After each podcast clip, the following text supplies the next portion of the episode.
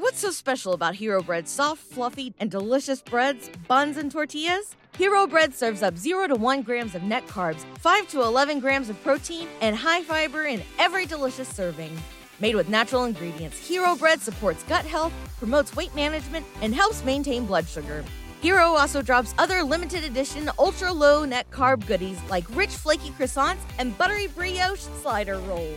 Head to hero.co to shop today.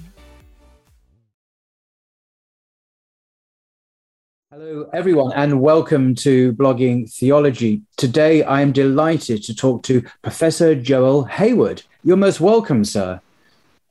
Thank you. I'm very happy to be here.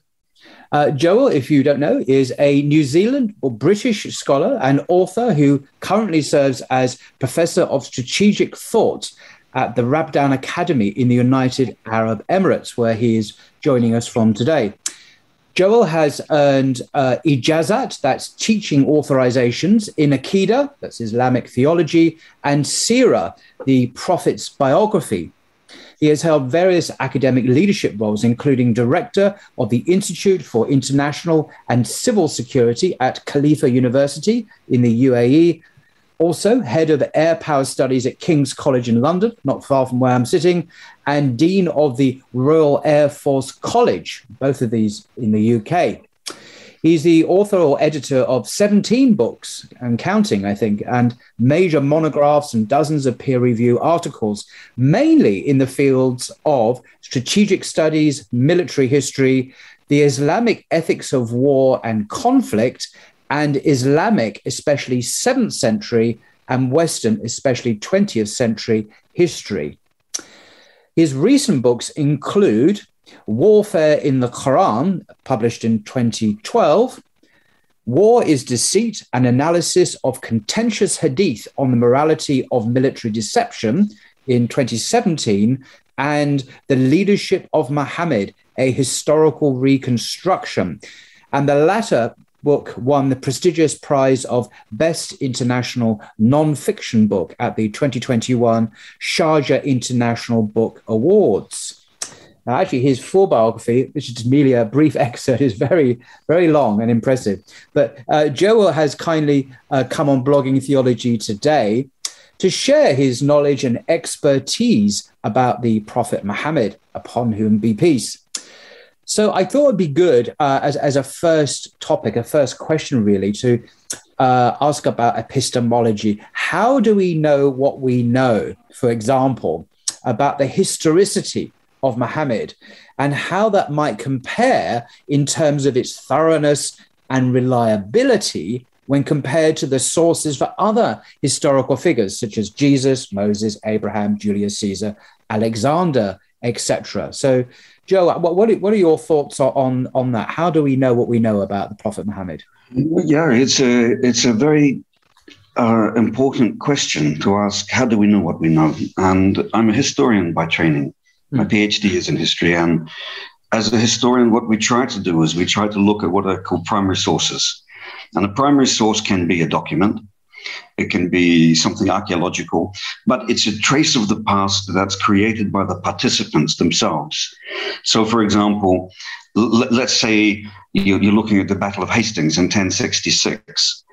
Uh, it would be good to walk the ground and look and see where it happened. Mm. It would be good to find out, for example, where the bodies are buried. By taking, for example, a metal detector, you could find the arrowheads and the spearheads and by looking at those, you make a determination as to what type of armor each side wore and so on. So, as historians, we tend to rely on the literary, which means documents. Mm. And, and so we look, for example, at who wrote on the Battle of Hastings. And then we say, how long after the battle were those records written? Were they written by participants? Were they written by participants on the winning side? Uh, on the losing side, because that makes a big difference. Mm. Then you look at, for example, uh, so that document has survived. In what way has it come down to us? For example, has it been uh, preserved as a, a, document in an archive or a museum, and we have an original copy like the Magna Carta? Or is it a document that actually has disappeared as a manuscript, but we now have a printed version Um, that's come down since the age of printing. And if it's the latter, if it's a printed book, what are the chances that the printed book is word for word the same as the original manuscript? Mm-hmm. So, so reconstructing the past then is a matter of kind of assembling pieces of a puzzle. Mm. And all of those sources we have to look at with what's called objectivity, which means we have to say, what are my own biases as a scholar, as a researcher, and how do I step back from those and approach it in a kind of a neutral and even handed way? Now, as a religious person, when we approach, for example, the life of the Prophet Muhammad, peace be upon him, that's really complicated because we have developed uh, a love of this man as Muslims and we want to see everything he does in a certain light. Mm. So when we approach a source that might reflect uh, a slightly different interpretation of an event or cast them in a different light, it presents a challenge to us as a scholar. Do we then ignore that source that might not present him in the ideal way and pretend that doesn't exist? And Muslims have been uh, guilty of that through time, um, in the same way that Christians, when they approach the life of Jesus, have been guilty of that. We want to present our prophets, uh, our great spiritual leaders, as idealized and as perfect. Mm. And when we come across sources that present an unusual view, uh, we don't know what to do with them. Now, what do I mean by that? What I mean by this is that morals change, moral positions change across time. Yeah. So let me give you an example. I, I specialize in strategy and war. And I'm aware that in today's world, if we say that somebody initiated an offensive action, military action, we tend to see that as being aggressive. And if it's aggressive, then it must be morally wrong. Right.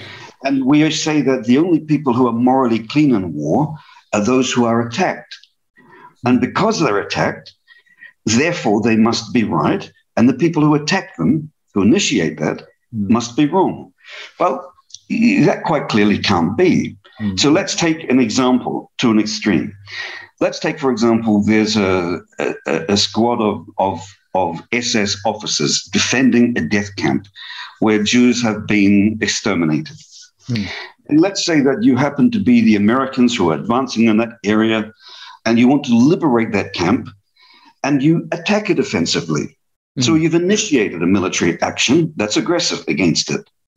But the intention of that, quite clearly, is to do good and not to do harm. The defenders, on the other hand, who are being attacked and are fighting defensively, not offensively, are quite clearly not able to be presented as being morally correct and, and resisting the attack. So, I mean, that's taking it to an extreme. Hmm. It's a fascinating example there. It really, it really just forces to ask it, ask, ask moral questions of the of the righteousness and the justice of an action, rather than just who, who is doing the actual shooting initially. One's got to ask those deeper questions of any historical conflict It goes even further there. When re- regarding war, we, we we don't see much good in war anymore. If you mm. say goodbye to your credit card rewards, greedy corporate mega stores led by Walmart and Target are pushing for a law in Congress to take away your hard-earned cash back and travel points to line their pockets. The Durbin Marshall credit card bill would enact harmful credit card routing mandates that would end credit card rewards as we know it. If you love your credit card rewards, tell your lawmakers hands off my rewards. Tell them to oppose the Durbin Marshall credit card bill. When you visit Arizona, time is measured in moments, not minutes. Like the moment you see the Grand Canyon for the first time. Visit a new state of mind. Learn more at hereyouareaz.com. Look at, for example, the Second World War. Okay, we beat the Nazis. That's a good thing. But that war itself was a bloodbath. 60 million people died. 20,000 a day, every day, every month for six years, 20,000 a day. Because of that, we send war through a particular lens. Mm. In the 20th century, the 21st century. And we can't imagine going back to a time when actually war was seen as something positive, yeah. It was something glorious. It was something masculine and manly. It was often a rite of passage for a teenager to become a man, was to go and fight on a, on a campaign or a mission, um, to, to, to demonstrate manly qualities like courage, chivalry, uh, self sacrifice, mm. uh, collegiality, brotherly love, all of those qualities which were esteemed uh, as, as being qualities that a person should have were, were often only found in war. Mm. And so war was once seen as by many uh, different peoples through, through the past as being something positive and not something negative. Mm. And so when you look back then at figures, for example, like the Prophet Muhammad, peace be upon him, we know if we count up all his campaigns that there were something around 80 military campaigns initiated by the Islamic side, of which the Prophet fought 27 himself, 27 battles. Of those 80, approximately 80, most were initiated by the Muslim side. They were initiated as offensive military operations. We call them raids. Some of them were very large campaigns. Now, if we are troubled by that, we have to then explain it away. And the tendency throughout the last 50 or 60 years has been to try and explain away the military offensive nature um, of the Prophet's campaigns. And I look at them quite differently and think, how would they be seen in the seventh century? Mm. How were they seen in the seventh century? At a time when, for example, it was highly esteemed for parties to go out and raid the camels uh, or the goats and sheep of the neighboring tribe, to fight a campaign and bring those back as trophies and as booty, which provides finances for the entire tribe and is able to raise the tribe's living standard. Mm. So there's a social good embedded within that act that it's hard for us in the 21st century today to contemplate. Mm-hmm. And, and so, you know, the difficulty I think about, uh, uh, about approaching the past and approaching the life of, of the prophet um, is that we're too caught up with our own modern values. And, and it's hard to accept that perhaps the people of the time had a different set of values. And indeed, society was very different. Arabia was effectively anarchic.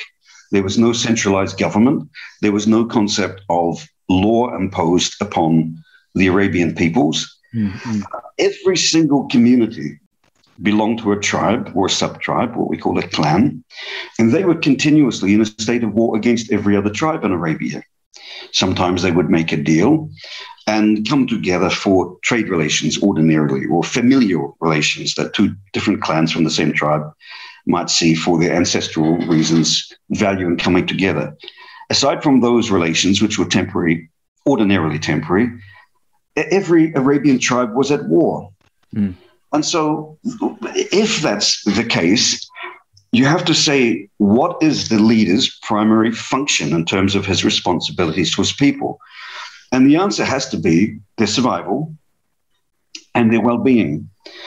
Now, to achieve the survival and the well being of your tribe at a time when you're technically at war with every other tribe around you often means that you have to go out and make war on that tribe. The tribe that comes into your area where you need to be watering your camels, and you might have, I don't know, 50,000, 100,000 camels, there's limited water for them. So when a neighboring tribe, and it's a seasonal thing, they're moving across land that's close to you with their camels. In this competitive environment, only one herd or one people's camels can drink that water.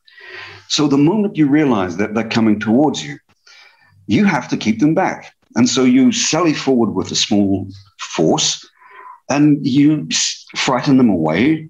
It might involve the loss of one or two people, or perhaps none. And, and so, if you look at the records of the Holy Prophet Muhammad, peace be upon him, this is the context that you have to see it in. Right. Um, the tricky thing, uh, uh again, is that we tend to look at the sources for the Prophet's life through a very modern and present centered lens. Yeah. We say, and, and I saw this once the war on terror started 20 years ago, the historiography of the prophet changed. And we started saying things like, oh, the prophet was an insurgent. And there are several books that have come out in the last few years where the prophet is cast as an insurgent, trying to overthrow an unjust state to bring about a sense of justice. And, and that's today's concepts with today's values that have no place uh, in the seventh century. Mm. Okay, but the, the uh, coming back to the question of the historicity uh, and our sources, how, how do they compare, do you think, with um, uh, our, our, sources in terms of reliability uh, with other ancient figures like Jesus or Julius Caesar or Abraham and so on? Yeah, it's tricky. You know, what, what tends to happen with sources is they deteriorate very quickly. Mm. And ordinarily, they were written once on animal skin, it's called vellum yeah. uh, like the, the, skin of a baby lamb. It's stretched out, it's dried and salted, and then it's um, you write on it with ink that um, survives perhaps a generation or two or 3 mm. So there's a constant process of recopying. Now, we don't have sources from the Prophet's life, Islamic sources. The earliest sources we have date from about 200 years after his life. That allows a lot of non Muslims, for example, to say, well, you know, how accurate can they be if they're written 20 generations or 10 generations after the man's life? Mm-hmm. Well, that is a fair criticism in a sense. But if you're going to apply it fairly, you have to apply it to the life of G- Julius Caesar, of Alexander the Great, of, of Jesus Christ, because the sources for those figures as well post-date them by hundreds of years. And, and so if you take, for example, uh, I don't know, Alexander the Great. Alexander the Great died in the year 323 BC. He's one of the greatest military people to have ever lived. Extremely famous, among the most, two or three most famous military people. The first, well, the oldest, perhaps that's the best way to explain it. The oldest surviving Greek source that we have mm. was written by a man called Diodorus, Diodorus Siculus from Sicily. He wrote his book 265 years after Alexander's death. Now, you might say, oh gosh, that's a long time, 265 years. Well, that problem is then compounded by the fact we don't have an original copy of Diodorus' book. Mm. We have a copy that dates from uh, the 15th century. Gosh. That's, that's 1500 years after Diodorus wrote it. So 1500 years from Diodorus to the version of Diodorus that we have. And Diodorus himself lived 265 years after Alexander's death, which means there's a 700, 1700 year gap. Mm-hmm. Yet all scholars that write on Alexander would use this as a source. It's yeah. the same with the, the sources for, for um, I don't know, um, Sophocles, the earliest sources, he, Sophocles died about 408 BC. This, the earliest sources we have, the earliest copies we have of Sophocles are from the 11th century, so 1400 years later. If you think about Plato, Plato was um, perhaps the most famous philosopher, uh, him and Aristotle. Um, Plato, the earliest sources, the earliest copies we have of Plato are from the 9th century. So that's again around 1300 years after his death. Mm. Aristotle, um, 10th century, 11th century, Herodotus, 10th uh, century, Julius Caesar. So Julius Caesar wrote his own book, his own autobiography, his campaigns, um, The Gallic Wars. We don't have a copy of, of the, the Bellum Gallicum, it's called, um, earlier than around an incomplete copy from the 9th century. Oh. So that's over 900 years after the events. It's, interesting. The, the, the, earliest complete copies of the Gospels, uh, the Christian Gospels, Matthew, Mark, Luke, and John, that we have, are in the mid fourth century uh, in the Codex Sinaiticus and Codex Vaticanus.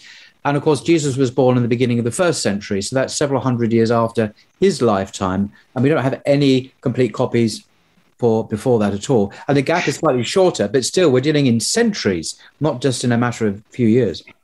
Well, that's again where different types of sources come come in. If we're imaginative and we say a source doesn't have to be a literary source. So let's take, for example, the life of the Prophet Muhammad, peace be upon him. The, the early sources. So if we take a book like um, uh, Ibn Hisham's As-Sirah an-Nabawiyah, yep. uh, the, the story of the Prophet, um, okay, the book itself is a copy of uh, Ibn Ishaq's own biography. um, a couple of hundred years after the prophet, but it's very specific about such things as where events took place, how many days' journey it was by camelback or by horseback or by foot. If you go to Arabia now and you look for those sites, and then you walk those distances from Medina to, for example, where the Battle of Badr took place, mm. you'll find it takes exactly that amount of time on foot. Interesting, interesting. If you go to the Battle of Badr battlefield, it's laid out exactly as the book says. Right. It's quite remarkable. If you look on the ground and you kick your feet enough, you'll uh, uh you'll find an iron arrowhead will come up, hmm. um, or a rusty spearhead. So you you find physical evidence that a battle took place there. Right. Not only that, but there's a cemetery there. And it's a cemetery that's been kept and preserved now for 1400 years. Well, if it isn't those martyrs from the Battle of Badr who's buried there, um, who is buried there? Mm-hmm. So, so there's a lot of tangible physical evidence wow. for some of the, the key events. I was quite struck, for example, by in the early Islamic sources, a, story of the, the Prophet when he marched up to a city called Khaybar, mm. which was a large oasis north of Medina. And it was a Jewish town, as Medina was itself. And in Khaybar, he fought against the Jews who had these very large, what are called utum in Arabic, fortresses. And some of them were up on a hillside and almost impregnable. And they had to lay an extensive siege for about a month. But in the sources, it talks about one man and he breaks down the door and he plunges into the darkness with his sword ready to strike whoever is in the inside of this fortress. And he sees a figure in the darkness and he goes to strike and his sword sticks into the ceiling because the ceiling is so very low. And and then he makes a comment and says, you know, it was at that that time when my eyes became accustomed to the to the dark and I was able to see who I was about to kill that I saw it was a woman. And I remembered what the prophet had said never kill a woman. So I rejoiced in my heart that my sword had stuck in the roof. Wow. Now, what's the point of this? The point of it is this I've been there, and you can walk in the ruins of those fortresses. Oh. And when you enter the doors of the fortresses, you're struck by how low the ceiling is. Gosh. Because they had to make it a certain number of, of stories high right, yeah. and, and made out of, of stone and mud brick and so they they made the the each room, each level or story, um, only slightly taller than I am. and I'm about 171 centimeters, not very tall, and so I can easily I can having been there um, see exactly uh, what was described in those early sources. So that gives you some sense that you can kind of, in a sense, retrace it. Mm. You can't do that for many things in the life of Jesus. And we can't do it at all for the life of, for example, Abraham or Moses. We take it on faith as an act of faith that the books mentioned them, therefore they probably existed mm. as historical figures. But beyond that, we can't say much more about the historicity of uh, Abraham or of Moses or of David. There's no archaeological evidence that they exist. It's quite shocking when you when you study this at university, like I I, I did, and I didn't know this, and I thought, you know, I, I remember being asked to do a, a, an essay on the Book of Exodus, you know, uh, of Exodus of Israel out of Egypt, and of course Moses was the key leader of that, and being told at London University there is no evidence that Moses even existed. And I thought, you've got to be kidding. There must be some evidence from Moses. And um, uh, that, that really shocked me, actually. Uh, however, since then, there are some eminent historians, archaeologists, specialists in the field uh, to the University of California and so on, who are actually convinced that he did exist, but perhaps not in the way precisely described in the Old Testament uh, for various reasons to do with the magnitude of the Israelites traveling across the mountains. You know, uh, it doesn't kind of make sense historically, but there are indirect indicators. They now argue that it is credible that a figure like Moses actually existed, but nevertheless, it's still indirect. It's not like they found a plaque saying, you know, Moses lived here or anything like that. Well, it, it, it, to a degree, it's the same for the life of Jesus. You know, we have later sources, as you mentioned, that perhaps post-date him by a couple of hundred years. Mm. It's likely there was a man, um, and it's likely he had some type of religious mission, and uh, it's likely that that occurred in and around Jerusalem.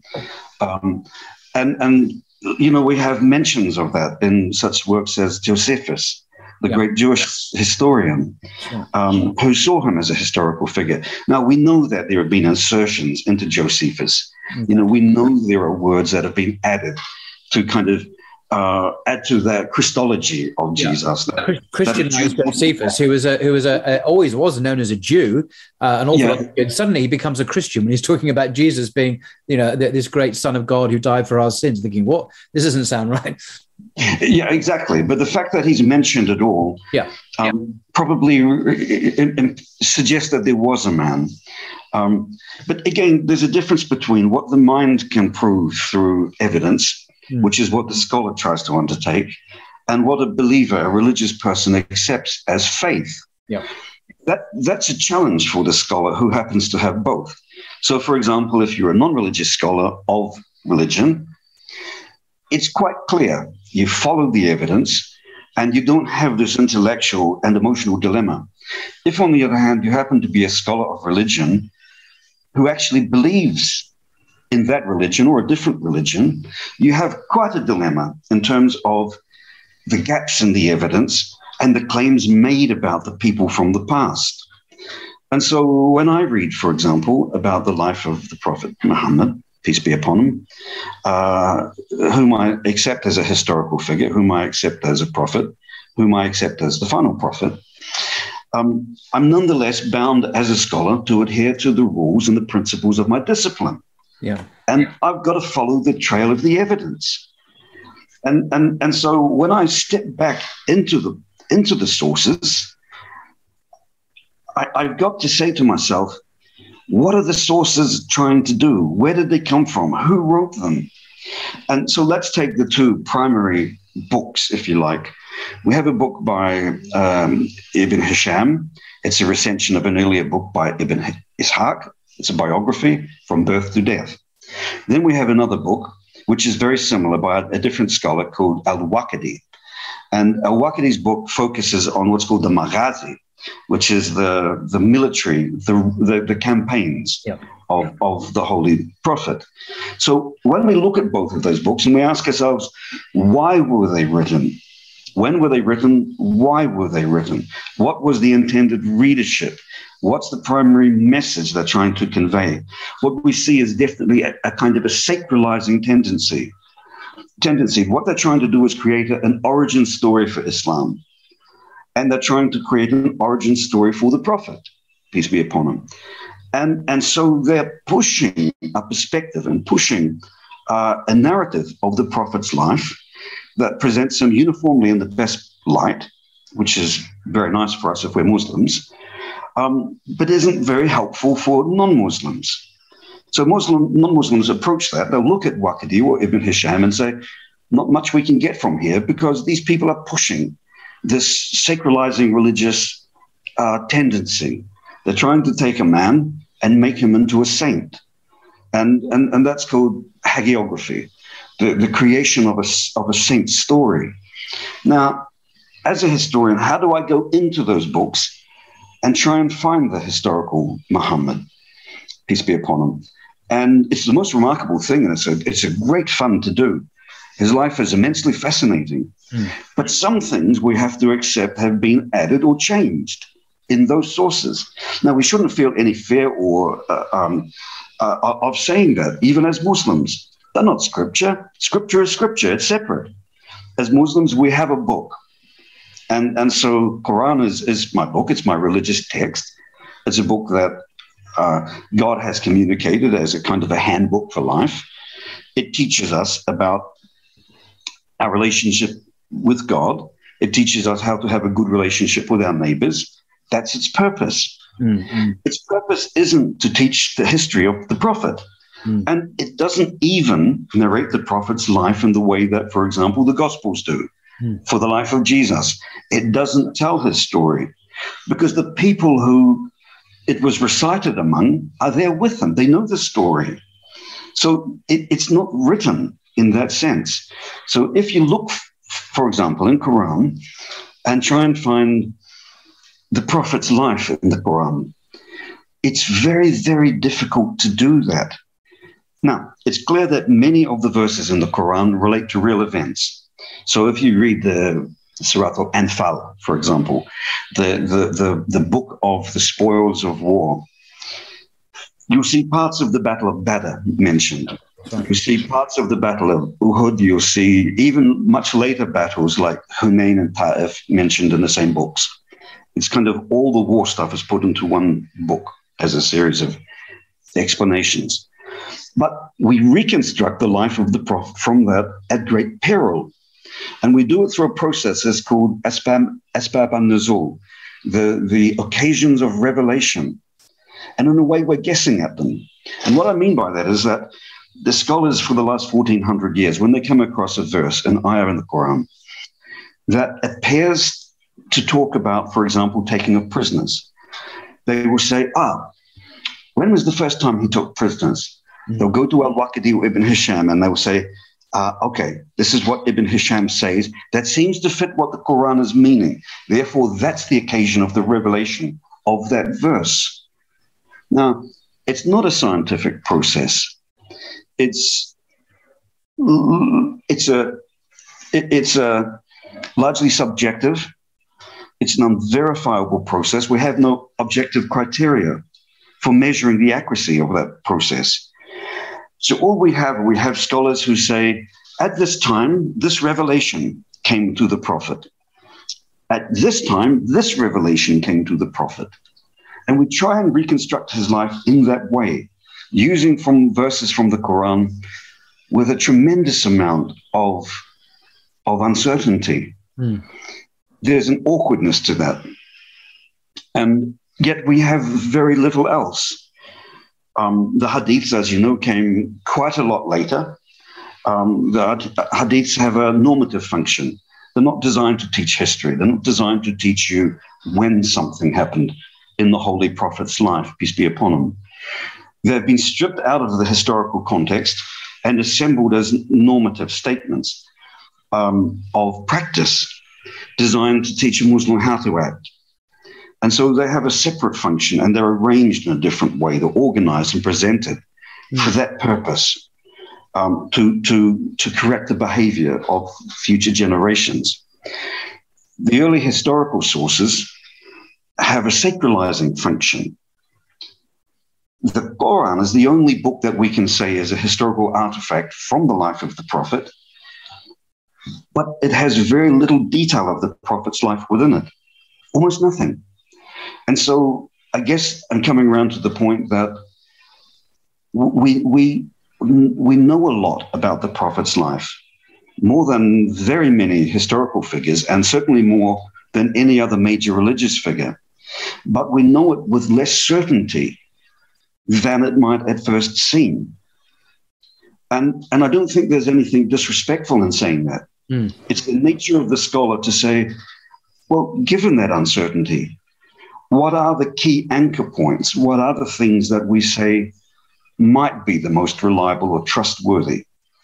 And, and so we're able to kind of take the prophet's life in a way into segments. First, 12 years of his prophetic life he spent in Mecca. Mm. Um, he, he was clearly not in a position of great strength within the tribal arrangements and the family groupings in Mecca. He wasn't a leader in a sense, apart from a very small number 30, 40, 50, 60 Muslims that followed him. Then we, we have the second period of 10 years um, where he's made the hijrah to uh, a small oasis town called Yathrib. Um, and, and, there he's able to amass around him an ever increasing number of people who are following his message. And, and we're able to see a few key events happening that we can trace, for example, archaeologically and establish that, well, here's a series of forts. Some of them show signs of being burned, some of them show signs of being destroyed we can kick our feet into the ground and we can find arrowheads and spearheads. We know a battle took place and so on. And so, what it does is it takes away uh, a lot of the mythology, perhaps, but it establishes something very concrete and very real about the life of the prophet.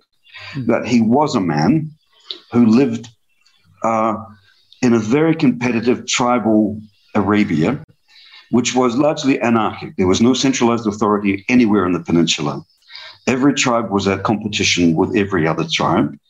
And when the Prophet starts to create this new community, what's called an ummah, uh, he has its preservation as his first driving impulse.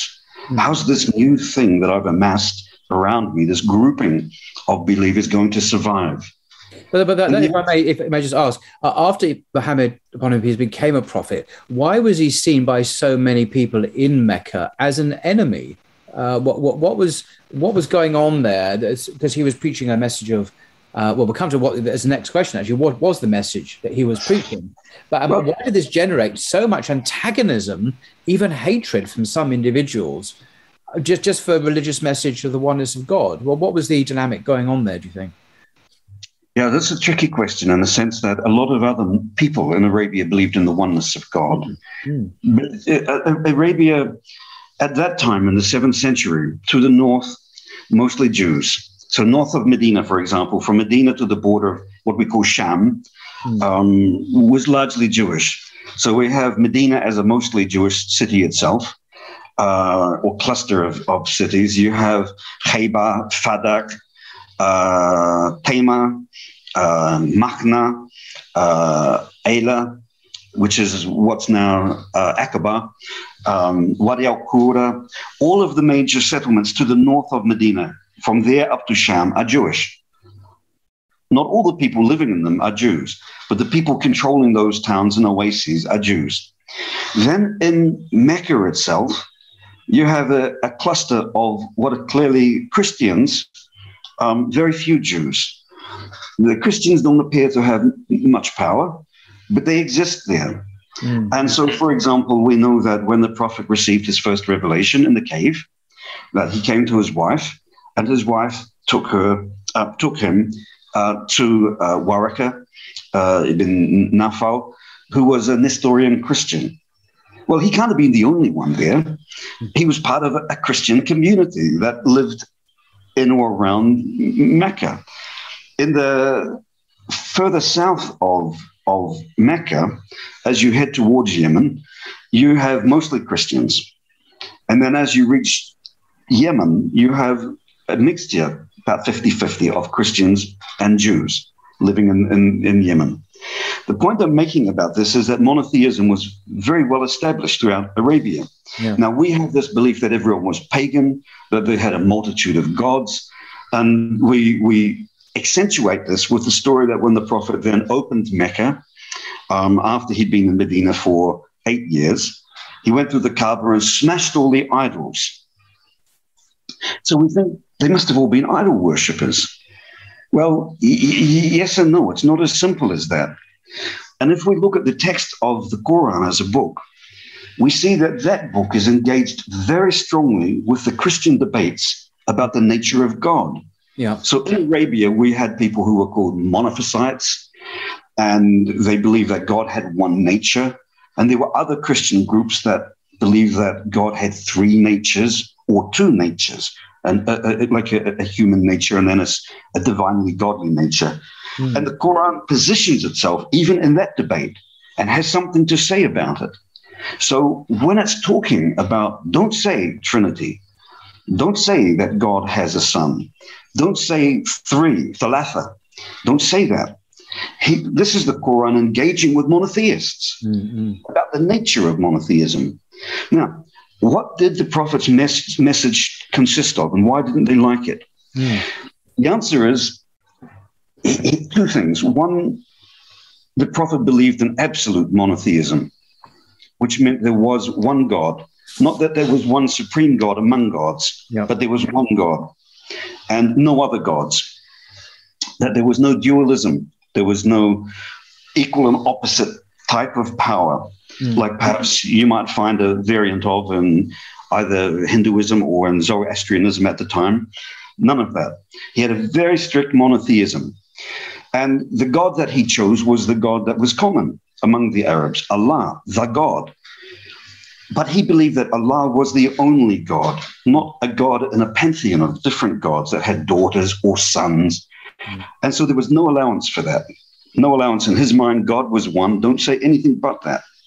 But the second thing about this is that he brought a, a, piety, a piety and a moral strictness that really bothered people. It's like, why are you on at me about my moral conduct?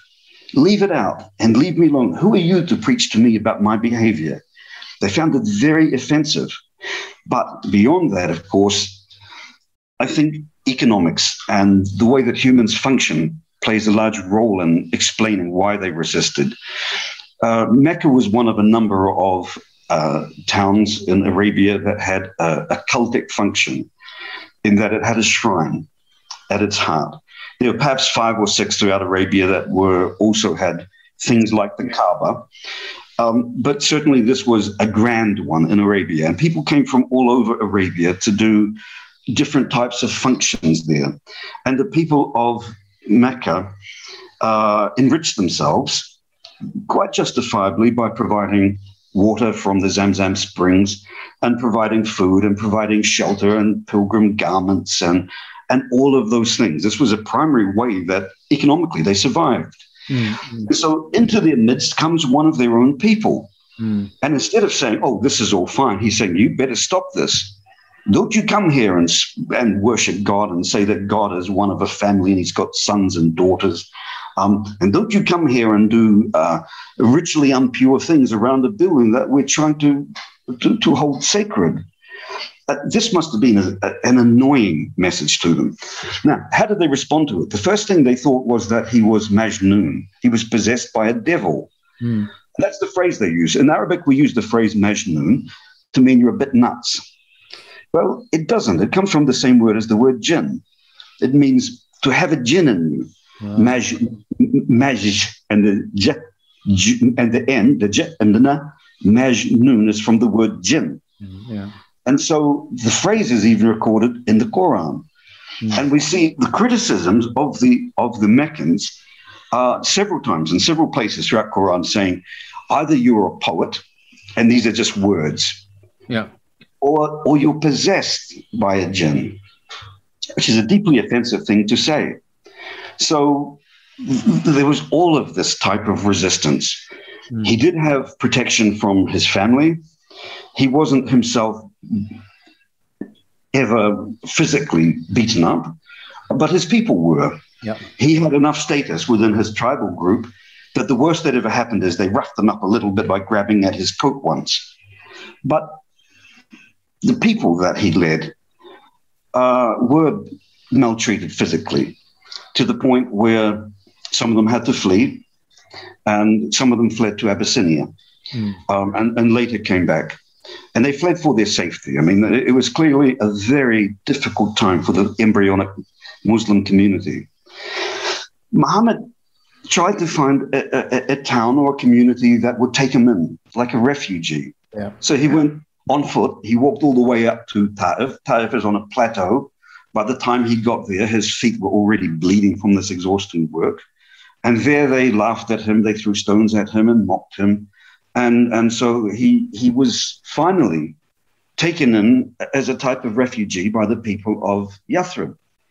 Now, the interesting thing about this is that the people of Yathrib that came and met with the Prophet at a place called Aqaba, near to Mecca. We know each of the people that came and met with them, all of the tribal leaders. Amongst all of this group, this party was about 70 people at the second meeting of Akabam, and they had 12 tribal leaders. Seven of those tribal leaders were literate. And they were literate because they had been taught at the Jewish school in Medina. Mm-hmm.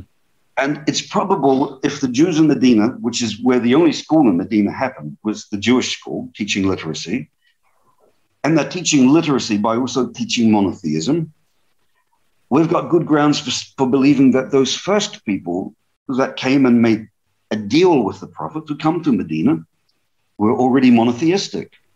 And were monotheistic not because they had converted to Judaism, but because of the literacy they had gained from the Jews, and in the process learned and and and gained an appreciation for monotheism. Mm, so the prophet goes off to uh, Yathrib to begin a new life in Yathrib.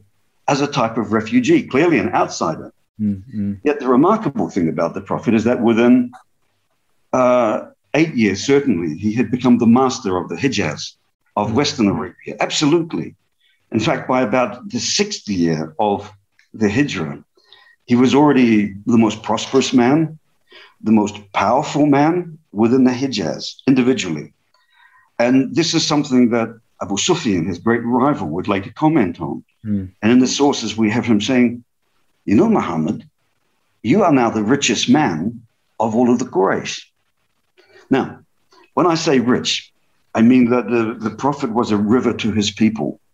He was given lands, and of course, to combat, he inherited, he took lands, and he turned them into uh, what were we now call a, a, a waqf, an endowment. And so he bestowed the lands that he, he, he gained uh, to his people. And so, for example, he gained orchards. And so he made those orchards freely available to the poor people of Medina. So when I say rich, I mean technically it all comes under his umbrella of, of finances. But the finances are bestowed for the goodness of the people mm. in quite a remarkable way. And, and so something has transformed this kind of outcast who flees to Yathrib very quickly into a tribal chieftain of some substance. And that's, I think, something that personally is the most fascinating thing for me to look. Indeed. Uh, well, well, one of the things that interests me is how did Muhammad treat uh, the Christians he came in contact with, according to our sources? Because there's some extraordinary events, meetings with groups of Christians uh, that are um, narrated in our early sources. Uh, you know, many people, perhaps in the West today, would think that he would attack Christians or persecute them or drive them out. But our, our sources have quite a different story to tell, don't they? Yeah, you know, it, it, it applies equally to the Jews. The, the Prophet had a great respect for people that he considered the Ahl Kitab, the people of the book, right. um, which meant, uh, amongst others, the Jews and the Christians and, and others, uh, people of the inherited uh, revelation. And, and, and so he looked at the Christians as being uh, uh, remarkably close to Muslims, except for one issue, and that's the issue of the Trinity. Mm. And it was divisive, there's no doubt about it. Mm. But it wasn't divisive enough to the point of persecution. In fact, you know, the Quranic revelation says that the, the Muslim man can marry the Christian woman. Now, the only Christians in Arabia at that time were Trinitarian, no Unitarians in Arabia. So, this whole population, whether they're monophysites or whether they're Nestorians or whatever they are, of whichever denomination, as we'd call them today, they were Trinitarian. They weren't Unitarians. Yet the Quran says you can marry their daughters mm. because of their love of Allah and because of their love of the Messiah Jesus. So the similarities were sufficient. Mm. There were differences, and the differences are addressed directly, particularly in the, the, the first major book of the Quran, the book of the Ka, or Baqarah. Likewise with the Jews. The Jews theologically are remarkably close to Islam. They have a concept of Tawheed that is total. God is one, indivisible, not a trinity, has no brothers, sisters, uncles, aunties, no sons. God is one, cannot be divided. This itself was enough that the Prophet was good to Jews. Now, we know that there were three tribes in Medina that one after the other had a falling out with the Prophet. Mm, So we've developed in our mind some kind of notion that he didn't like Jews because they were Jews. And that couldn't be further from the truth, as I mentioned. When he came into Medina, he knew he was entering what was largely a Jewish town.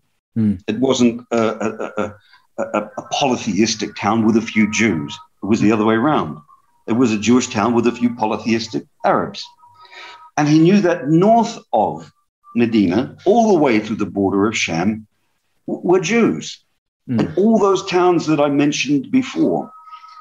And yet, we know this that even after fighting against the three tribal groups within Medina, And that's over authority of the oasis of Medina. It's nothing to do with the religious confession. He maintains good relations with those Jewish tribes all over. Mm. And, and in fact imposes upon them uh, something called jizya. Now we know the rate of jizya because it's stated in our sources.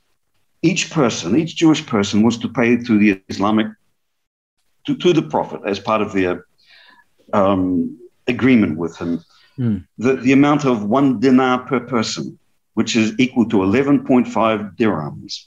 That's it. And if you think about how much zakat the Muslims themselves were paying, boy, it paid to be a, a Jew mm. and pay this greatly reduced amount. It was a soft and easy and accommodating amount. It was a political statement that you're contributing to the Ummah, to the community. Right. It wasn't designed to be an onerous or uh, an exploitative, heavy amount of taxation. So, in answer to your question, the other monotheistic peoples were treated pretty well uh, by the Prophet. He was quite affectionate towards a monk, for example, or monks. And there's a, a word in Arabic means those who have the tonsure. A tonsure is when, in the Middle Ages or in antiquity, a priest would shave the top of their head. You've seen Friar Tuck and Robin Hood, mm. and they have this strange ring like this. The prophet thought it was very curious that they did this. Didn't stop them doing it, but he said to his people, "When you go out on these expeditions and you come across them, don't harm them. Mm. Leave them alone because they're devoted to Allah. They're devoted, like you cannot believe. They put themselves away in these cloisters. They deprive themselves of the earthly pleasures to be close to Allah. Leave them alone. And so that was the position. Mm-hmm. And likewise, for example, during the Battle of Khaybar, he fights against the Jews there. And then he imposes upon them. They come to him and say, Look, can we cut a deal and stop all this fighting? He says, Yes, of course. But you have to pay the jizya. They say, We'll pay it. Then they say to him, You know, you've taken our holy books, the Torah, all our scrolls, you've taken. And the prophet said, What do you mean? They're missing? He then sends his men out to find them and says, Return them. They're the books of God, return them. Now, he doesn't say, Oh, these terrible books, you should stop reading them. Because they're the books of Islam as well. They're the books of, of revelation. And, and he's, he's upset that his people have done something with them. Um, so they quickly recovered and handed back to the Jews of Khaybar. Mm. It's actually quite a beautiful moment. Mm. On that question, uh, uh, towards the end of, uh, of the Prophet's uh, life, the, the, conquest of Mecca, of course, a very famous event. Um, what happened there, and, and, what does it tell us about Muhammad as a political and military leader? Because one would assume, uh, from a certain Western point of view, that when Muhammad actually conquered Mecca, his home city, his hometown, uh, defeated his enemies, what would he do? I mean, some people might say, you know, oh, he, he, he would have slaughtered them. Of course, that's what he would have done. But interesting, at, at the height of his power, when he had the power to impose his will militarily on his enemies, his bitterest enemies in Mecca, what, what, what actually happened uh, on, on that occasion, according to our sources? Well, uh, again, it's, uh, it's hard to know exactly the sources are quite detailed, but clearly there's been a, a lot of coloring in the sources.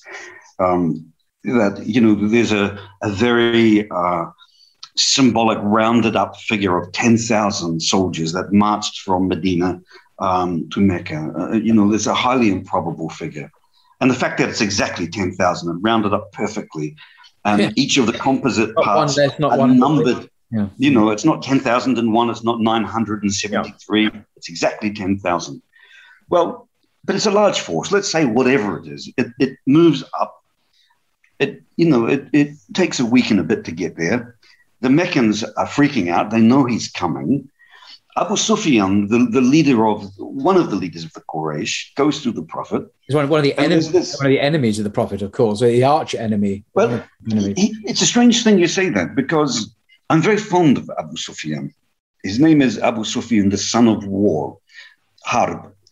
And his father's name was War. People think that it's a, an epithet to insult him. That he uh. somehow loves war. Hmm. Um, no, it isn't. It's an esteemed name. His father was a great warrior. Ah. So his father's name is War. And so Abu Sufyan, the son of War, it's a tribute to his father. He's the prophet's second cousin. He's 10 years older than the prophet. He's a very grand figure, a very noble figure, a very dignified man. The prophet's terribly impressed by his personal bearing. And so when he comes to the prophet, the prophet is sweet to him and says, Abu Sufyan, isn't it time that you said La ilaha illallah, that there's only one God and that it's Allah? And he says, I say it, cousin. I say it, La ilaha illallah. Then it's interesting. They say to Abu Sufyan, uh, the Prophet says to Abu Sufyan, but what about me? What do you say of me? And, and Abu Sufyan says, look, I knew you when you were a child. Mm. I don't know. Hmm. You know, I don't know. Now, this is when the prophet is immensely powerful. He's moving forward with thousands and thousands of men. And this Quraysh tribal leader, who's led two or three major attacks against him, is saying to him, I'll believe in your God, but I'm not sure about you, oh cousin, because I remember you as a little boy. So you would think that this would offend the dignity of the prophet. He would be angry. The prophet left it at that and didn't demand uh, the recognition of the prophet uh, as a prophet.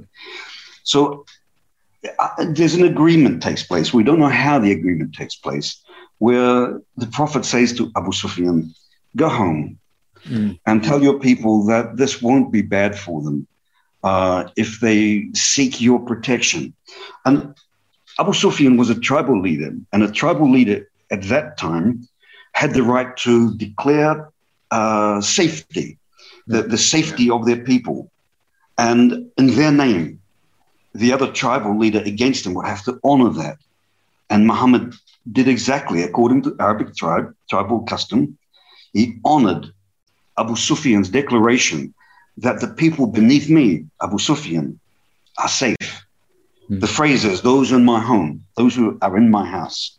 And it doesn't mean literally, physically, his own little private space. It means the people beneath Abu Sufyan are safe. And so the Prophet, when he gets to, to Mecca, he divides his force into three or four great columns. One goes down to the south, one goes in through each of the two western gates, and one comes from the north, where the Prophet himself is, peace be upon him. And the, the, the Meccans, except for one small group uh, of resistors, um, all submit. And the Prophet calls them all together in front of the Kaaba.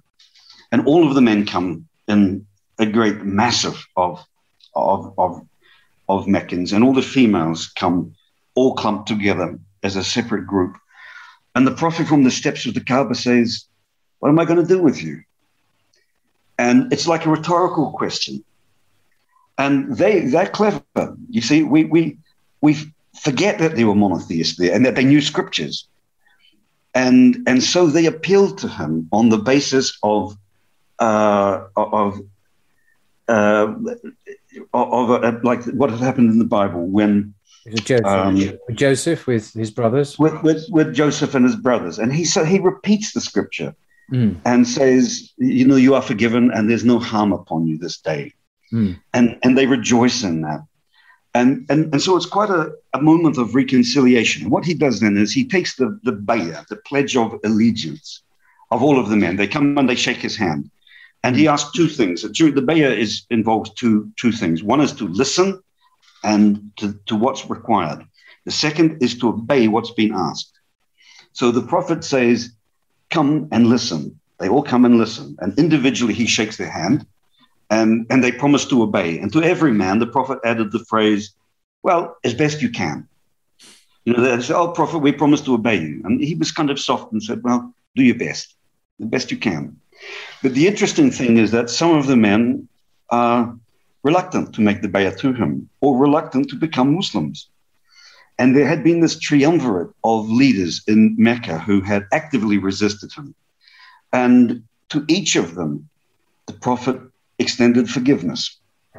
Now, the curious thing is that there were a number of death sentences that had already been preordained upon some of the Meccans. And so uh, the Prophet expected that those people would be found somewhere. They'd probably still be intransigent or stubborn and, and wouldn't accept. And among them was a woman called Hind uh, Binti Utbah, who was actually the wife of Abu Sufyan. Mm. And her son, her, uh, her father, and her uncle had all been killed in the Battle of Badr. And she had uh, sought vengeance against uh, the Prophet and had been orchest- uh, uh, instrumental in having the Prophet's uncle Hamza killed and mutilated. Indeed. Um, and, and, and so there was a death sentence hanging over her. Now, the curious thing is, she came in amongst all of these women and she was covered um, with, a, with a niqab. No one could see who it was. And the, so the Prophet started saying to the ladies, Now, ladies, it's your turn to make the bayah to me. We won't do this with a handshake. You do it with a pledge to me, and I'll accept that. So he says, But I have a few requests for you. You, you know, you are not to bury your children in the sand. Don't kill your children. And this voice calls out, Well, you've just killed our sons and our brothers. Who are you to talk about killing? The most disrespectful thing you can imagine. And the prophet is patient and continues and, and talks about, and men, be, be just to your wives and, and this woman calls out, Well, what of my husband uh, is a stingy man and he won't give me money from his wallet? And the prophet says, Well, then you can take some, but only take what's required and fair. Then this man calls out from the audience and says, Oh, messenger of God, forgive my wife and her big mouth. Who is it? It's Abu Sufyan. Oh, really? which means that the prophet immediately knows that this woman who's being very disrespectful and heckling him mm. is Hind bint Utbah, who's got a death sentence upon her. And he says, Is that you, Hind? And she says, Yes, it is. And then he says, And you are forgiven. Mm. And she was struck by that, as if lightning had hit her. And later she talked about the powerful effect of the fact that she was still bitter. She had been heckling the man uh, who had taken her city, who had killed her son, who had killed her father, who had killed her uncle. And he says to her, You are forgiven. And she felt forgiven. Mm. And she became a very great Muslim, uh, as did Abu Sufyan. Mm. So this, this moment of healing uh, was quite remarkable. But there were some who nonetheless was stubbornly held out. And one of them came to the Prophet and said, can I have three months to make up my mind about you? The prophet said, Sure, take four months. Take as long as you as you like. Others fled. Some went to uh, uh, to uh, Jeddah. Some went down towards the Yemen. And the Prophet sent riders after them, tell them to come back. They're forgiven. And some of them, you know, there was one of them was uh, get, getting a boat, wanted to cross across the sea to Abyssinia. And a friend came and said, I finally caught up with you here. Thank goodness the prophet sent me to get you and fetch you back. And he said, Am I going to be killed? He said, No, you're going to be forgiven. Come back, talk to him. He's going to forgive you. And so, in that moment, there's this kind of remarkable uh, healing. Mm. And, and, and, you know, from there, they had to march out to Hunain to fight a very great battle. Mm. And so the prophet even took on his campaign many of these people who weren't yet Muslims some of them who hadn't made their pledge of allegiance to him were still holding out. He said, Come, fight, get a share of the booty. They're like, You want us to join your, your, your, your military? He said, Come. And so they went out and were transformed mm. by this sense of trust. And of course, then they won the battle, they got booty, and they received it. And so they were, you know, by every measure of Arab custom, they understood that they were fully incorporated mm. um, has truly forgiven allies of the Prophet. Remarkable, remarkable story. Now, these days, uh, there are many sirah, these uh, the Arabic term for biographies of the Prophet. And um, I have uh, three here that I have from my library. It's the first one I ever read, a book by Karen Armstrong, a British uh, writer called Muhammad, a biography of the Prophet. Um, actually, a great book. And the second one I, I read, one of my all-time favorites. I've been reading from this regularly on my channel. Actually, Muhammad, his life based on the earliest sources by Martin Lings, a beautiful literary uh, biography. But possibly the most uh, popular in terms of sales and readers is, of course, this is probably the most well known, the Sealed Nectar biography of the Noble uh, Prophet. So, um, what, in your view, is the best biography? Uh, um, there are many others, of course, than just these three. It's interesting that you presented those three. It's quite remarkably uh, kind of serendipitous. The first biography I ever read of the Prophet also was Karen Armstrong's. She's oh. not a Muslim. She's no. this very book.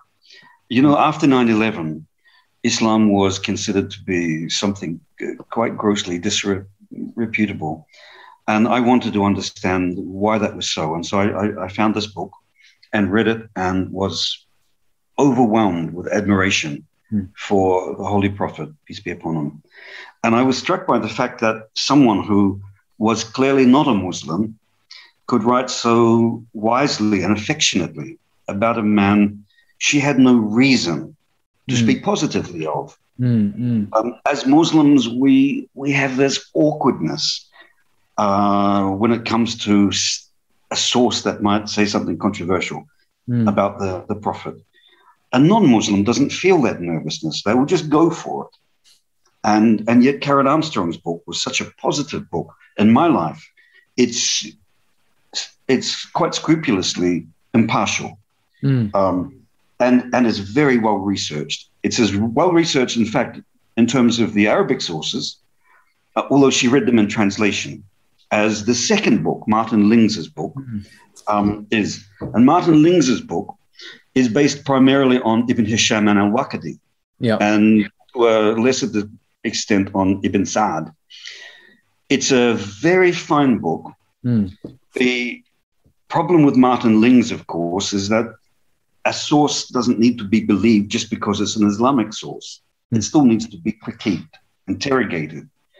And Martin Lings had such a reverence for Ibn Hisham and al Waqidi that he isn't able, wasn't able, God rest his soul, to, to get amongst the sources, to see what, for example, might be plausible, what might be implausible, to see between those two great sources what contradicts. And there are clearly contradictions between the early books of Sira um, that we need to explain. Mm. Some things are said quite differently, some stories are told very differently, and that needs to be reconciled. And, and so the, the flaw, if you like, of Ibn of uh, Martin Lings's book is that he takes everything um, within Ibn Hisham and Al Waqidi as a literal truth, a historical truth and and that's the dangerous. He's not a historian. Um, he's a very great scholar of theology, and so he's telling a theological story about a man he admires very much, and it is a very fine book. Mm-hmm. Um, mm-hmm. I recommend it to uh, anyone that ever expresses interest in the life of the prophet. Read Martin Lings's book; very good. Mm-hmm. The third book I hold in low regard, *The Sealed Nectar*. Um, it, it's not a book of historical reconstruction. It's clearly a book of, uh, it's telling a very sanitized and cleaned up story of the prophet's life with all the awkward bits that historians wrestle with taken out. It's cleaned up. And it's cleaned up to the point where some things make no sense. And where to get to the point where he wants to get to, he actually has to do a kind of a sleight of hand and hide what the sources say. And so he will be sticking strictly Ibn Hisham, Ibn Hisham, Ibn Hisham. And then he comes to a point where if you read Ibn Hisham, there's something controversial. And the seal nectar doesn't mention it. It hides it from readers, or it will tell it differently to what the source says. Mm. Now, a historian can't do that. Mm. A historian has to take a source and explain it as it is with all its imperfections. The only book that might be an exception to that is the Quran if you are a religious person, a Muslim. But the books of Sirah, they're not scripture. Mm. Any Muslim has the right to investigate them as a book. They're just books that produced not by the divine, but by the human. These were human minds trying to explain a great man. But the books they produced can be critiqued. And so the sealed nectar fails in its job. Right. Um, yet it's, it sells tens of millions of copies a year. Yeah. Free copies are dis- distributed massively all over the world. Amazing. So, uh, um, is is there a biography that does meet the criteria that you outlined there in in your knowledge in English? I mean, um, I think the two actually that you started with are the ones I would recommend. Right. Karen Armstrong's book um, is really very good, mm. and Martin Ling's reconstruction based on the earliest sources is also very very good. Um, you know, the Sira needs to be rewritten again Mm. Um, you, you know, revisionism in that sense is a healthy process. We know a lot more now. Right. We know a lot more, for example, about the nature of monotheism in Arabia at the time of the Prophet. We know a lot more about uh, the tribal structures and the allegiances and the alliances that existed. We know a lot more from archaeology, for example, about the battles of the Prophet. Mm. It's right and proper to to be retelling the story with a, an eye on fidelity, with an eye on truth to, to the sources as they're emerging. Mm. And you, you, know, the interesting thing is that uh, we now know that we can go beyond the books of Sirah to reconstruct the prophet's life. And I'll tell you what I mean by that. There's books by scholars in Arabic, medieval sources on things like taxation. And you might think, so well, here's the thing. When the Prophet first came from Mecca to Medina, he came essentially like a refugee, a very powerless fellow with a small number of people. And he arrives in Yathrib where there's a small number of followers already there, the, the so called Ansar, the, the helpers. So what happens is the people that he finds himself uh, amongst. Uh, they're called the Khazraj tribe. They say to the Prophet, every piece of land in Medina that is not currently irrigated, we give to you. We give it to you as a gift, as a gift of love. And so immediately on arrival, the Prophet became a landowner. Hmm. Try and find that in Martin Lings's book. Try and find that in Karen Armstrong's book. Try and find it even in Ibn Hisham or al Waqidi not mentioned. Interesting. Where is it mentioned? It's mentioned in medieval books, Arabic books, on things like land ownership, on inheritance and taxation. And so the scholars of today are using an imaginative approach to the Sirah by saying we're not stuck by just a biography of the Prophet based on earlier biographies. Let's go to the books that talk about inheritance and see what inherit what gift what the prophet gave to his own children, what he gave to his own wives, because it's all written down. And then we find out, for example, that uh, when the prophet took, for example, Khaybar and took his uh, khums, his fifth of the spoils of war, uh, what did he do with that? Well, we know from the books on taxation how much he gave to his wives, how much land he gained. And so the new books of Sirah are starting to include uh, different types of sources, including things like taxation and inheritance, things that ordinarily the historians of the prophet's life wouldn't bother looking at. No. And they're finding uh, the richest types of, of matters to comment on. Wow. And so the, the story is being told anew.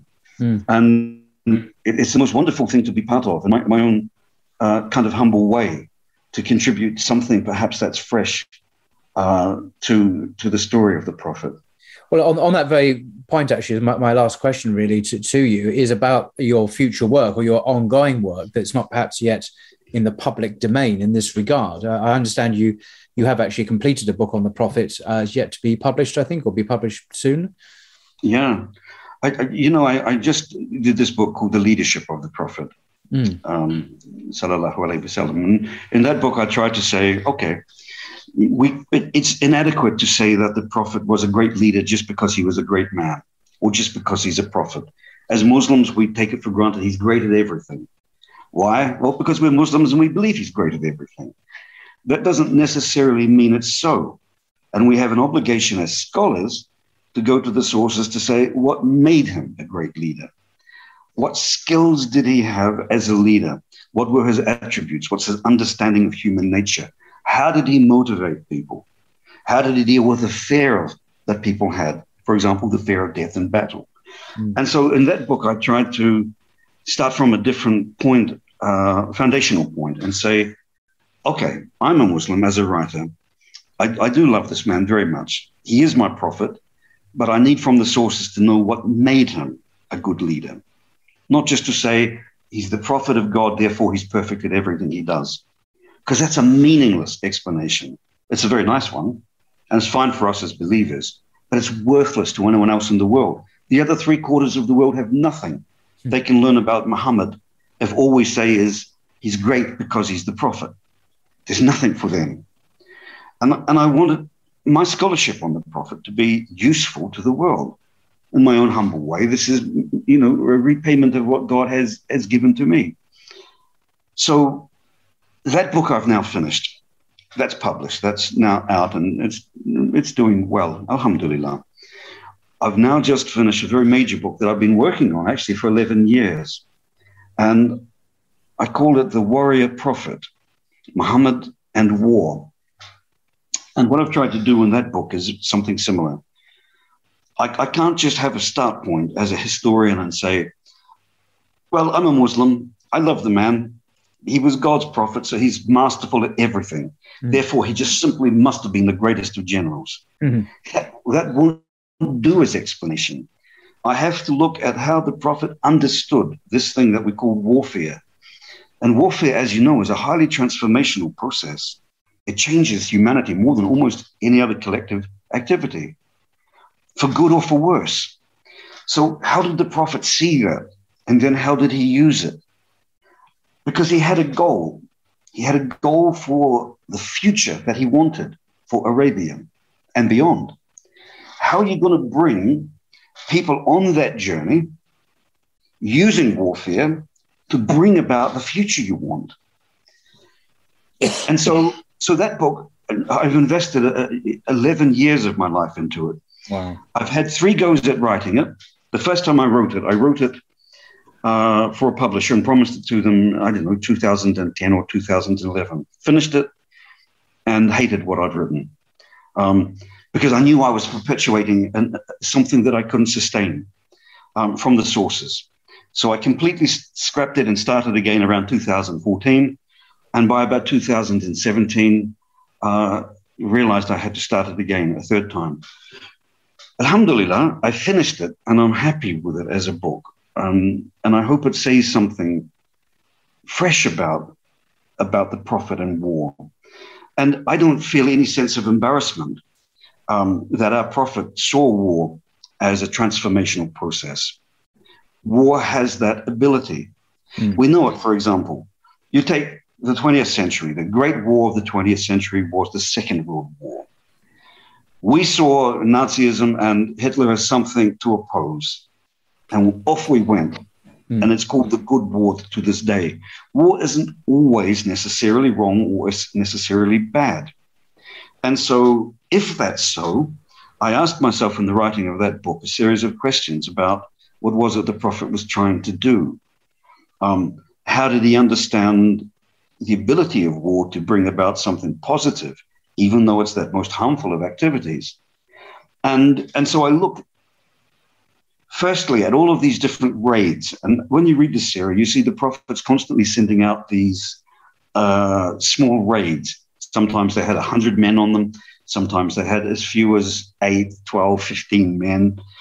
Often the purpose was to go and uh, capture the camels or the goats or the, the, the horses of another tribe to bring them back as booty. It was a way financially of building a sustainable economic system. Um, but it was also, beyond that, uh, an expected societal function of a chief. And we forget that the prophet became a tribal chieftain and, and certainly was recognized as a chief among a number of Arabian chiefs of power until he became the paramount chief in Arabia. So, what do you do when you've got 14 year old, 15 year old, 16 year old, 17 year old young males full of testosterone who have to be given something to do? What are they going to do? And these are rough people. A lot of the Bedouins and even the city dwellers of Arabia were rough people. Violence was part of society, it was endemic. And the Prophet, therefore, has to channel that effort. And so he sends out all of these raids as a way of teaching them courage, personal discipline, teamwork, teamship, uh, brotherhood, self sacrifice, all of these qualities that sit at the heart of Islam, this, sit at the heart of the best of humanity in any society. And, and so warfare had a societal function. It was transformational in the sense that you could take young men and give them something purposeful to do that was societally enriching um, and was good for them as individuals. Then you've got these big raids and campaigns that happen. And you see again, the, the, the prophet is trying to pull the future towards him, or a better way is to try and pull his people towards the future of saying, we're going to have a state of peace. This system where Arabia is lawless and every tribe is at, at war with each other, mm. we're going to fix that. But it's going to be hard for a few years. But trust me, if you follow me on this journey, soon we're going to get to a state where there's one people in Arabia. And guess what? We're going to be so united in our beliefs and our way of seeing the world, we won't want to be fighting each other. And we're going to have security. We're going to be prosperous. Um, and we're going to be, for example, literate. Um, and we're going to be God fearing. But the journey to get there is going to be tough. It's going to be a struggle. And as you know, the word in Arabic for this exertion and struggle is jihad. And, and, and so those are the concepts that sit at the heart of that book. Mm, mm. Inshallah, it's with the publisher. Hopefully, it will come out uh, very soon. And so this this will be in English. This will obviously be in English. Uh, yeah, it'll be in English, but it'll get picked up in Arabic. I mean, a lot of the books I've done have had, you know, alhamdulillah, they've turned up in different languages. I've just had a, a book done on Bosnian uh, as a translation, several already in Arabic oh, yeah. and, and other languages. Um, the book I'm, I'm, I'm, I'm, writing at the moment uh, is a follow up to my book on the leadership of Muhammad. And that's a book I'm calling The Diplomacy of Muhammad. Mm. Now, that to me is really important because Muhammad was a, a, good commander of military forces, if you want to call them that, using today's phrase. But he was an even better diplomat. Mm-hmm. He intuitively knew what the tribes around him wanted. And he intuitively knew what to promise them to get what he wanted. And so his statesmanlike qualities, his ability to negotiate, what today we would call hard bargains, tough deals, extraordinary. And dip- diplomats now use a range of tools. They use coercion, for example, which is if you don't do something, there's going to be a consequence you won't like. Do we see that in the prophet's life? Yes, we do. And he does it very, very well. Um, he often gets what he wants from a, a, a resisting or a troublesome tribe with a, a kind of a, threat is too strong a word, um, but uh, an awareness. They're given an awareness of the consequences of of uh, of holding out and not and not reaching agreement with him. Inducement. As I mentioned, the prophet became wealthy. Mm.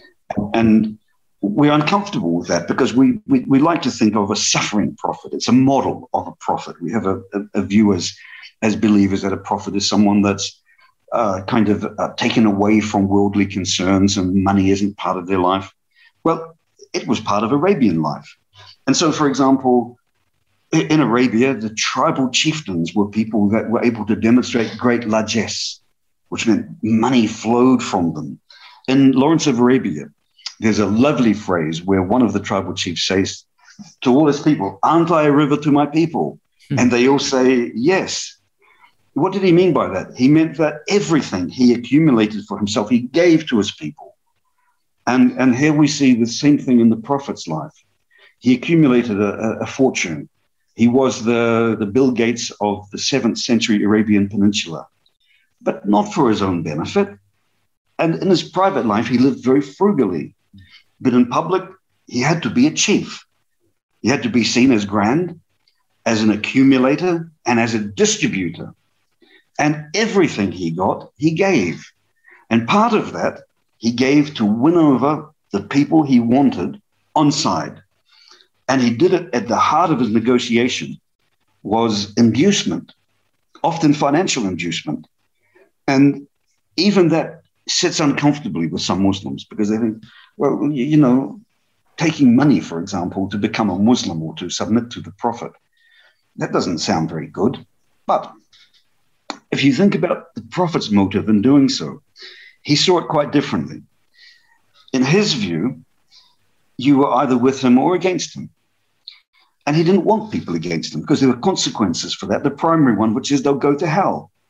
And in his heart, he has compassion for all the people.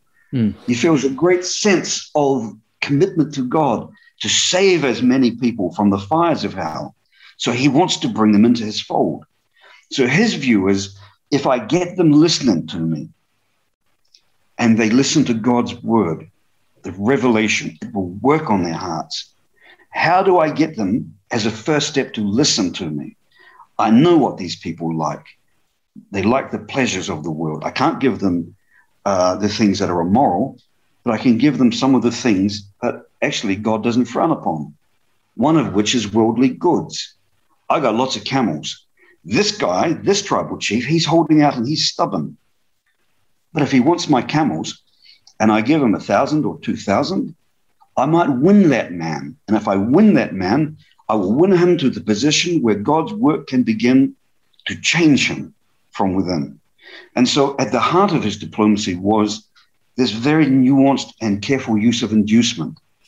So, uh, this book that I'm doing on diplomacy, I, I likewise think that uh, by looking at the prophet as an exceptional diplomat, um, it's a very modern concept, and I'm kind of, I know it's anachronistic to say he was a diplomat, but um, those skills of negotiation that he had, whatever you call them, uh, is over the last 15 or 20 years of looking at his life as the thing that I think, in fact, he was best at. Um, he, he, was remarkable at understanding people. Mm. And the you know the military stuff, it's all good and well. He was good at that, but he was exceptional mm. at diplomacy. Mm. And I think that's something that's been largely ignored by scholars. And so hopefully I've got something to say that people might find interesting. So that book I hope to have done by year's end, inshallah, and then get that off to the publisher. Okay. Um, you know, beyond that, I have a whole range of ideas of of, mm. of, of books. You know, one of the things that I read once in the New Testament is a, a, verse attributed to Jesus where it says, To whom much has been given, much is required. And what it means, in a sense, is that if God gives you some type of skill or ability, He wants payment in kind, in a sense, with that. He wants you to give back with that thing. Mm-hmm. And and you know, I don't have much in life. I'm not very good at many things. But this stuff that I do, this scholarship, I, I seem to be okay at it.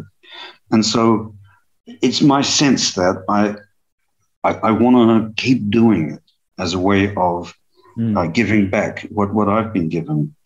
And, you know, as a historian of Islam, it's there's just it's never ending the things that you can find if you go looking. So, inshallah, I think I've got a couple more books. I don't know how many um, that I, I, I want to contribute. Fascinating. Well, I certainly look forward to seeing those, uh, particularly the one uh, you, the most recent one uh, you're working on or have just finished on diplomacy. Because uh, I, I, agree, it's a particularly fascinating area of, of study where he, he showed remarkable uh, skills, uh, which have much to teach us today, um, obviously. So, so thank you very much indeed, Professor Joel Hayward, uh, for your expertise, your time, which I know is very valuable. I know it's quite a bit later in the UAE than it is here in, in London in the afternoon here. So I appreciate uh, staying up so late as well. Um, I'll, I'll, link. You have a website, of course, so I'll, I'll perhaps I'll link to uh, that in the description below, so people can um, discover more of your uh, literary output, which is considerable, um, and, uh, and, and and read it for yourself. So, uh, thank you, Joel, for your time. Much appreciated. Until next time. It's been a great pleasure, and I, you know, I do hope we can speak again on, on something similar. It, it, it's for me, it's a it's a great joy. I mean, I I, I do love my prophet. Um, I, I, do love my religion, and uh, as a historian, uh, it, as I mentioned, there is this kind of moral dilemma about how to engage with the sources. Mm. But even so, it's the most fabulous thing to meet people like you that I can who are interested. Mm. Um, and, and so it makes it all worthwhile for me. So I'm enormously grateful to you. Well, that's very sweet. Thank you very much. Well, thank you very much, Joe. And until next time. What's so special about Hero Bread's soft, fluffy, and delicious breads, buns, and tortillas? Hero Bread serves up 0 to 1 grams of net carbs, 5 to 11 grams of protein, and high fiber in every delicious serving. Made with natural ingredients, Hero Bread supports gut health, promotes weight management, and helps maintain blood sugar. Hero also drops other limited edition ultra low net carb goodies like rich, flaky croissants and buttery brioche slider rolls. Head to hero.co to shop today. Get ahead of postage rate increases this year with Stamps.com. It's like your own personal post office. Sign up with promo code PROGRAM for a four week trial plus free postage and a free digital scale. No long term commitments or contracts. That's Stamps.com code PROGRAM.